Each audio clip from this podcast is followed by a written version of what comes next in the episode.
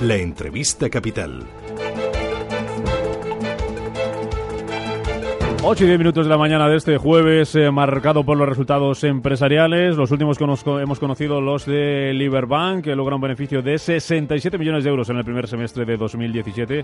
Reduce la mora al 11,3%. Hemos conocido también las cuentas de Repsol, de Telefónica, BBVA, que lo hará esta tarde. Será cuando conozcamos eh, los resultados eh, de la entidad. Ayer presentaba esas cuentas eh, Bankia, ganaba 514 millones de euros en la primera mitad del año, un 6,7% más que en el mismo periodo de 2016. Saluda a don José Sevilla, es el consejero delegado de Bankia. Señor Sevilla, ¿qué tal? Muy buenos días. Hola, muy buenos días. Mejoran esos resultados gracias, entre otras cosas, a la mejora del negocio tradicional bancario, ¿verdad?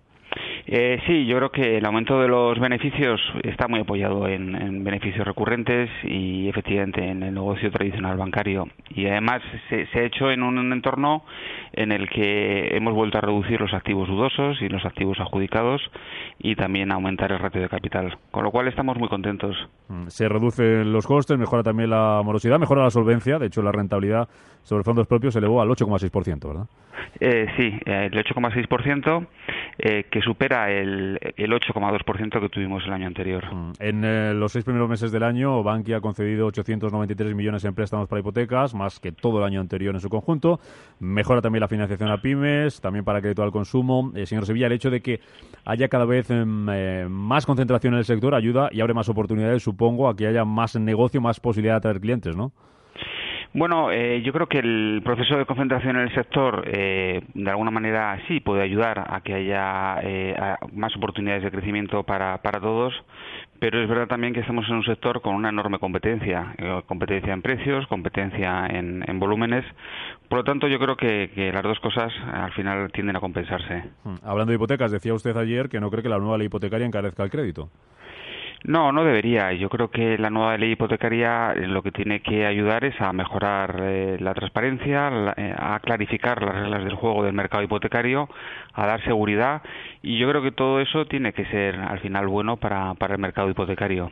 ¿Le preocupa, Banquia, el posible impacto que pueda tener si sigue adelante las sentencias a favor de que las entidades tengan que devolver los gastos hipotecarios a los clientes? Bueno, ese es un tema que lo tenemos que seguir, donde hay jurisprudencia contradictoria y hay pronunciamientos diferentes de, los, distintos juzgados.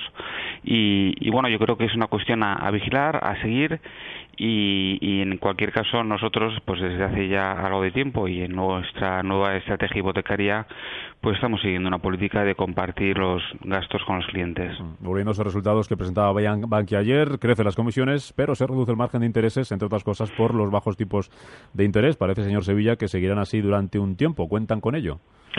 Eh, sí, eh, la verdad es que los bajos tipos de interés, que, que por una parte pues han tenido y tienen algunos eh, efectos positivos para la economía en su conjunto, eh, es verdad que para los bancos pues son, son perjudiciales porque nos dificulta el, el generar margen financiero.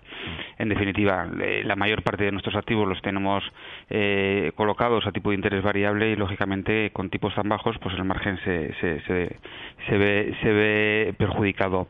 Dicho eso, bueno, la expectativa del mercado es que los tipos poco a poco tendrán a subir a partir de finales del año que viene y eso significa que todavía quedan unos cuantos trimestres por, por, por delante con tipos bajos. Mm. Bueno, tendremos que hacer las cosas bien eh, para mantener los niveles de rentabilidad a pesar del entorno de tipos. La fusión con BMN, ¿qué va a aportar a estas cuentas cuando se produzcan? ¿Qué les va a mejorar? Bueno, la fusión de BMN eh, tendrá impacto en términos contables ya en el año 2018 eh, y lo que pensamos y lo dijimos cuando anunciamos la operación es que a medio plazo, siendo medio plazo el tercer año, eh, debería aumentar el beneficio por acción en más del 16%, son los cálculos que tenemos. Por lo tanto, BMN tiene que, aportar esa integración, lo que tiene que es apuntalar el crecimiento del beneficio y del dividendo a medio plazo. Mm, tras la operación con BMN, eh, BMN, Bankia está explorando, señor Sevilla, otras oportunidades o de momento quietos a la espera de lo que pueda pasar? No, nosotros ahora, eh, primero, se han convocado las juntas de accionistas para el 14 de septiembre de BMN y de Bankia para que aprueben la operación y, por lo tanto nosotros ahora de aquí a lógicamente a final de año pues el, objetivo es cerrar esta operación y, trabajar bien en, la integración de las dos entidades. A la vuelta de verano además se va a volver a hablar de ese planteamiento que hacía el ministro de Guindos en una entrevista a ABC, la posibilidad de vender otro 7% por parte del gobierno de Bankia. ¿Está preparada la entidad para eso a la luz de estas cuentas?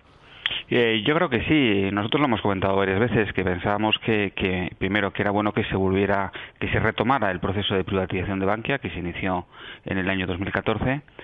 Segundo, que probablemente a lo largo del año 2017 pues habría ventanas de mercado para poder realizarlo y, lógicamente pues también estamos eh, o creemos que tras la aprobación de la de la integración con Mare Nostrum pues es un, buen momento para para retomar ese proceso de privatización. Termino, señor Sevilla, de cara a la segunda mitad del ejercicio, ¿qué objetivos, qué previsiones ha marcado Bankia?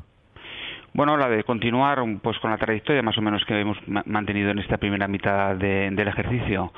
Eh, trayectoria que, aparte de los resultados eh, financieros, de los números, de los beneficios, para nosotros el primer semestre también ha sido muy importante en términos de clientes. Eh, estamos creciendo en clientes, eh, estamos creciendo en calidad de servicio a los clientes.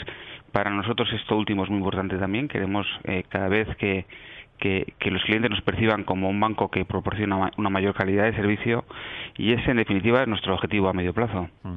Don José Sevilla, consejero delegado de Bankia, enhorabuena por esas cuentas y gracias por analizarlas esta mañana en Capital Intereconomía. Muchas gracias a ustedes.